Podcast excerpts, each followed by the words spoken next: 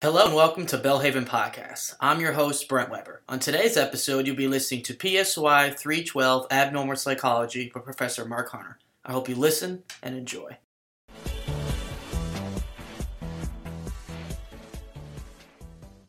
Hello, my name is Dr. Mark Hunter, and I'm your instructor for Psychology 312 Abnormal Psychology here at Belhaven University. In this unit, our first unit, we're going to look at our the first two chapters in our textbook. Chapter one is an explanation of abnormal behavior in the historical context, and then chapter two is the integrative approach to psychopathology.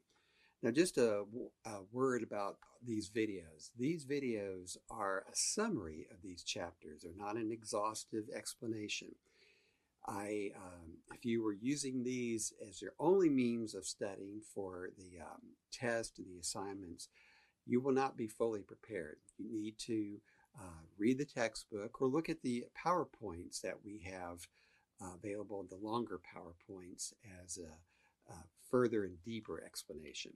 So, but let's go ahead and get into chapter one um, of uh, our class. This class right now, it will involve an overview of the major psychological disorders according to the DSM 5. That's called the Diagnostic and Statistical Manual of Mental Disorders, the fifth edition, and their corresponding traits, their symptoms, and the current treatment. And we'll also consider the biblical worldview and the appropriate response of Christians in the field of abnormal psychology. Chapter 1 Abnormal Behavior in the Historical Context. So, when we say a psychological disorder, what do we really mean by that? A psychological disorder is a psychological dysfunction, It's interfering with your everyday life. It's associated with distress and impairment and functioning. Things aren't working out well. And it's not typical or culturally expected, something that's out of the ordinary for that culture or for that time. And all three of these criteria must be met in order to have be diagnosed with a psychological disorder. Not one criteria alone has been identified uh, that defines the essence of abnormality. So, psychopathology is the term we use when we're understanding the scientific study of psychological disorders. Now, mental health uh, professionals, they range in a wide variety of different uh, occupations, professions. They can be clinical counseling psychologists, um, which have usually have a PhD or a PsyD degree, psychiatrists, which are MDs uh, who have a focus in psychology, and psychiatric social workers. We have a master's degree. Now, each of these professions has their own requirements and um, all their own training. So, we'll use the term scientist practitioner in this class. And what we mean by that is that many scientific or mental health professionals they operate as scientist practitioners meaning that they keep up with the latest findings and they use this scientific data to help them in their treatment of those with psychiatric disorders. Then they uh, probably work in a clinic or a hospital or a variety of other places as well. Um, also, there's people who will focus just mainly on the research, and their type of research will be descriptive or causation, what, uh, what brings about this mental disorder, and the treatment and outcomes. Now, there's been different approaches to psychopathology in the past, and we're going to talk about those briefly. Again, refer to your textbook to go into more in depth. The three different approaches are the supernatural, the biological, and the psychological. And in the supernatural tradition, abnormal behavior is really attributed to outside agents, such as demons or spirits. And of course, in, in the scriptures, we hear stories of demon possession and, and evil spirits. In the biological traditions, it's really viewed as more of a disease and or maybe a biochemical imbalance of some sort in your neurotransmitters. In the psychological tradition, Abnormal behavior is attributed to faulty psychological development, and there's many different theories that talk about healthy development as well, and to the social context and environment in which a person was raised. So each of these traditions have had their own way of treating individuals with um, abnormal behavior. Of course, with the uh, supernatural tradition, we have exorcism and uh, different rites and rituals that may go along with uh, that particular behavior. The biological uh, treatment usually emphasizes more physical care and medicinal cures, you know, medicines and prescriptions and such. Um, the psychological approaches uses psychosocial treatments, usually uh, different kinds of therapy um, and uh, talking therapies and reevaluation of how we think through different situations. Sigmund Freud was a famous uh, psychologist, psychiatrist that really got a lot of this field started. And he was the founder of the psychoanalytic uh, therapy, and he provided a really elaborate conception of the unconscious mind. You probably have had that in other classes, such as the id, ego, and superego. Freud was focused on tapping into that unconscious um, through techniques such as catharsis, meaning trying to get out those feelings that you had. You know, if you're angry or upset, just kind of yelling and getting it out. Free association, where the psychologist would say a word and you speak the first word that comes into mind.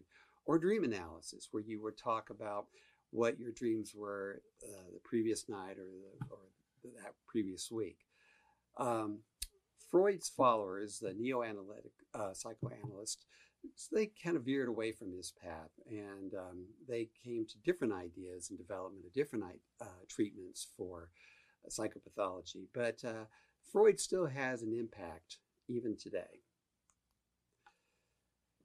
One of the uh, trends that came from Freud was the humanistic psychology that uh, focuses on human potential. And we saw that with uh, um, the person centered therapy of Rogers and uh, where you're in Maslow's, where you're able to focus on uh, finding that rapport with the counselor and, and that uh, positive regard and kind of leading them, walking with the client as they go through the steps of therapy.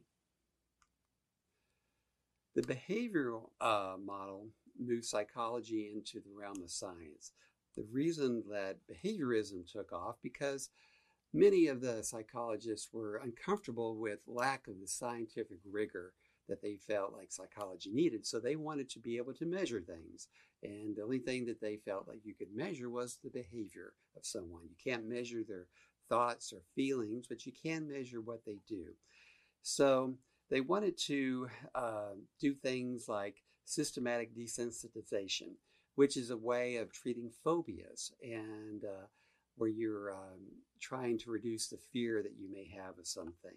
Reinforcement, where you're trying to keep that certain behavior that you want to have, and shaping, where you you uh, and gradually shape the uh, change the behavior of someone by reinforcement and getting them to the uh, the behavior that you would like them to have.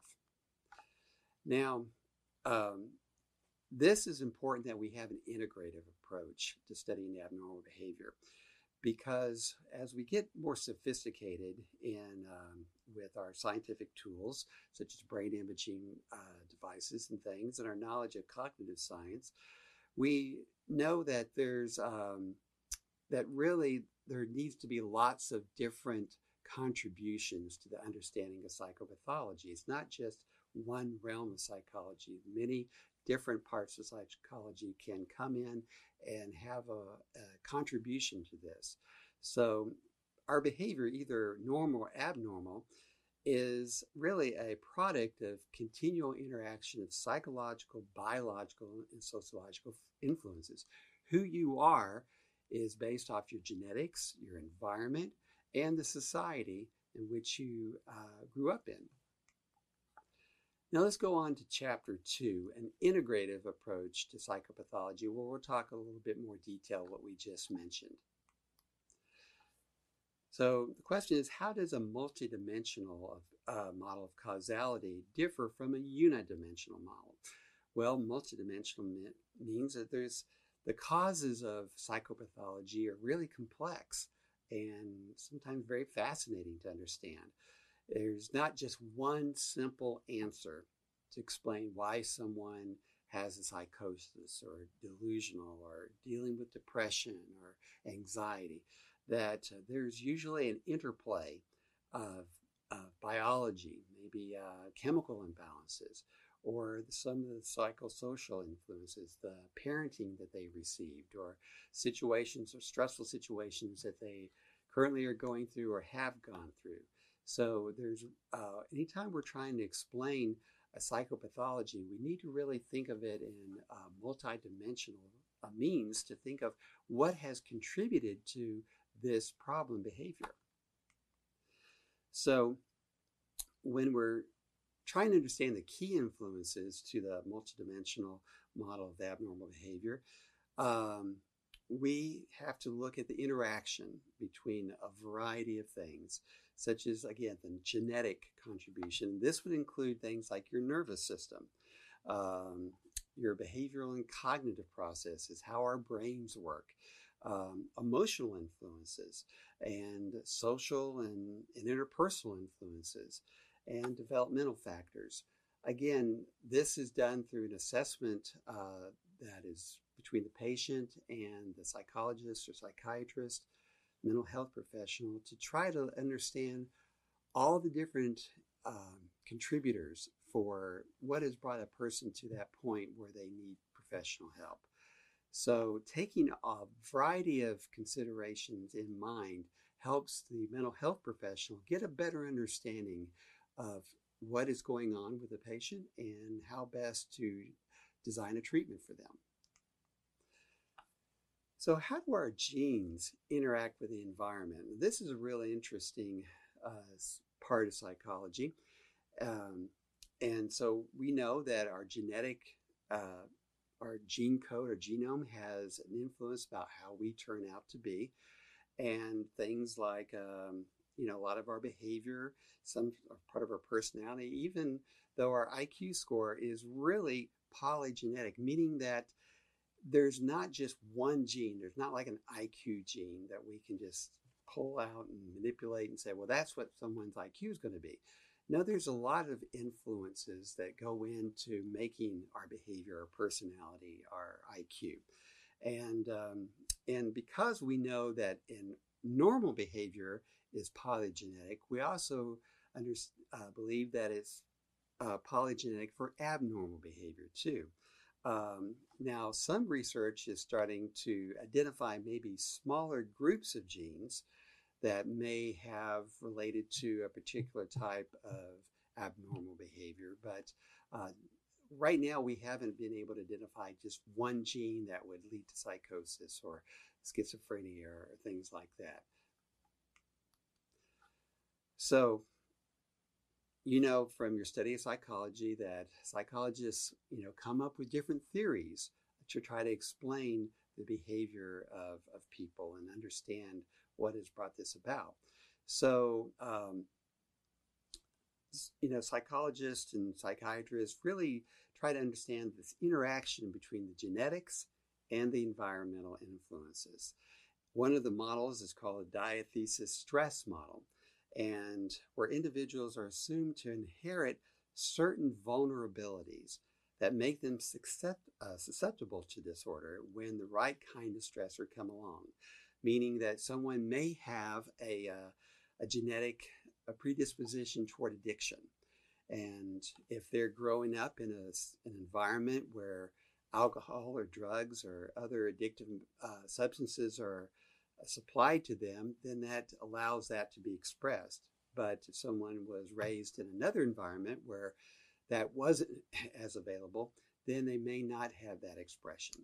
So, this interaction between our genetics and our environment is still key in understanding abnormal behavior.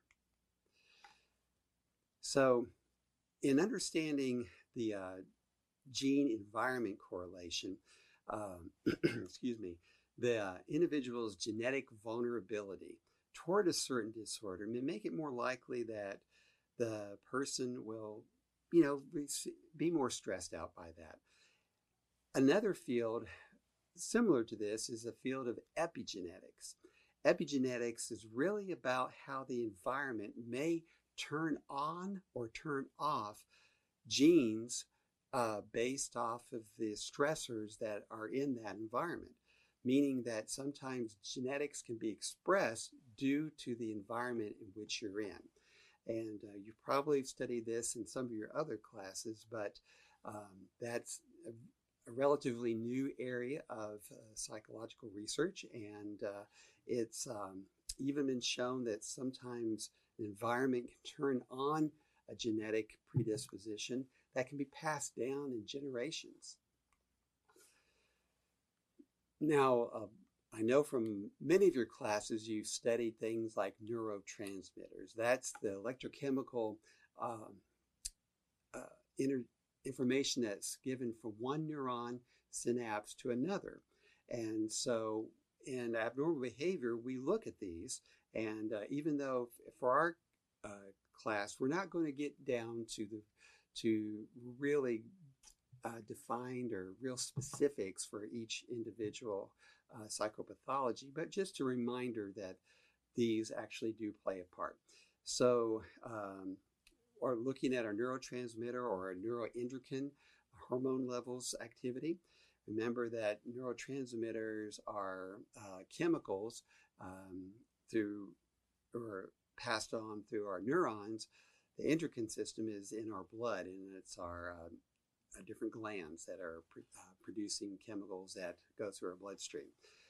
So these can interact and regulate our emotions, our behavior, and can actually have imbalances in these, which can lead to abnormal behavior.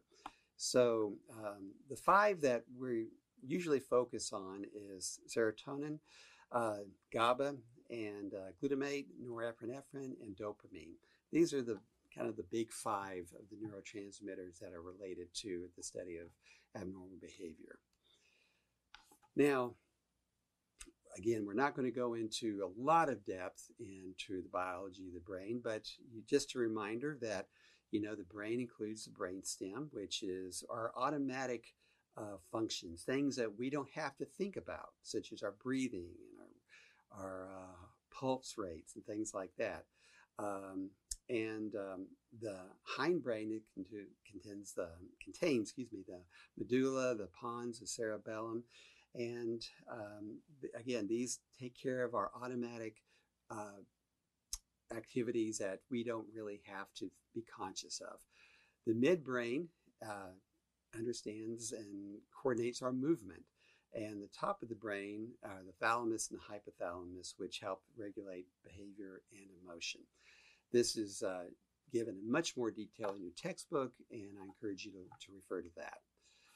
So, the limbic system, that part in our middle of our brain, that includes the hippocampus, the cingulate gyrus, the septum, the amygdala, and this helps regulate our emotions and uh, really involved in basic drives such as sex, aggression, hunger, and thirst. And um, the cerebral cortex, that wrinkly gray part that we see and outside of our brain, that helps us to plan and to reason and to create.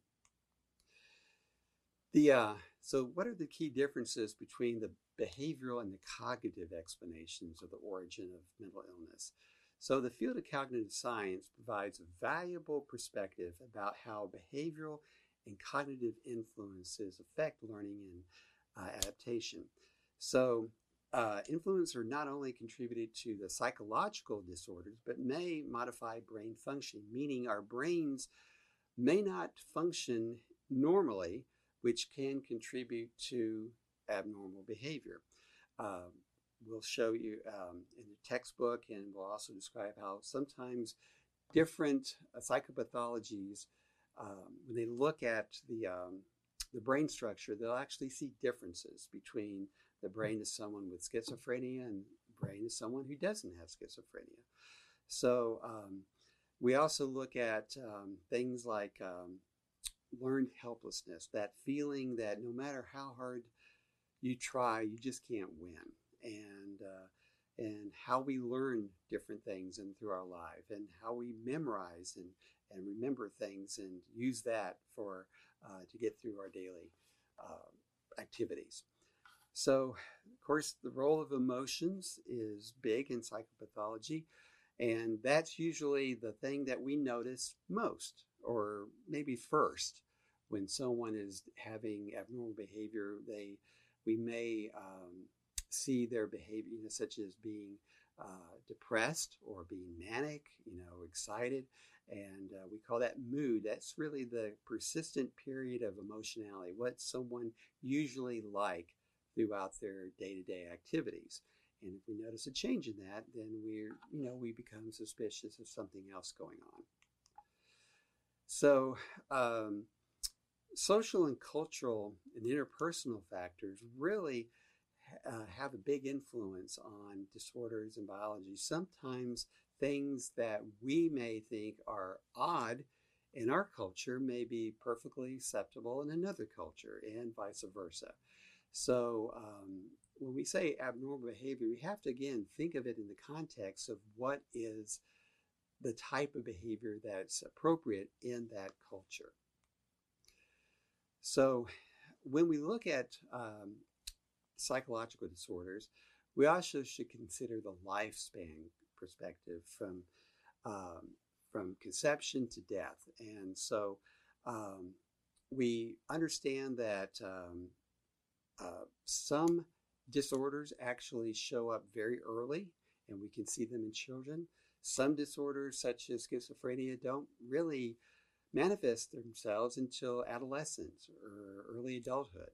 And so, um, but we also have to think about what has happened in that developmental, those developmental stages for that person who's dealing with the psychopathology. You know, what has contributed? What's their parenting been like? What's their environment been like? And all have contributions. Well, that ends our first unit, so I'll look forward to seeing you in Unit 2.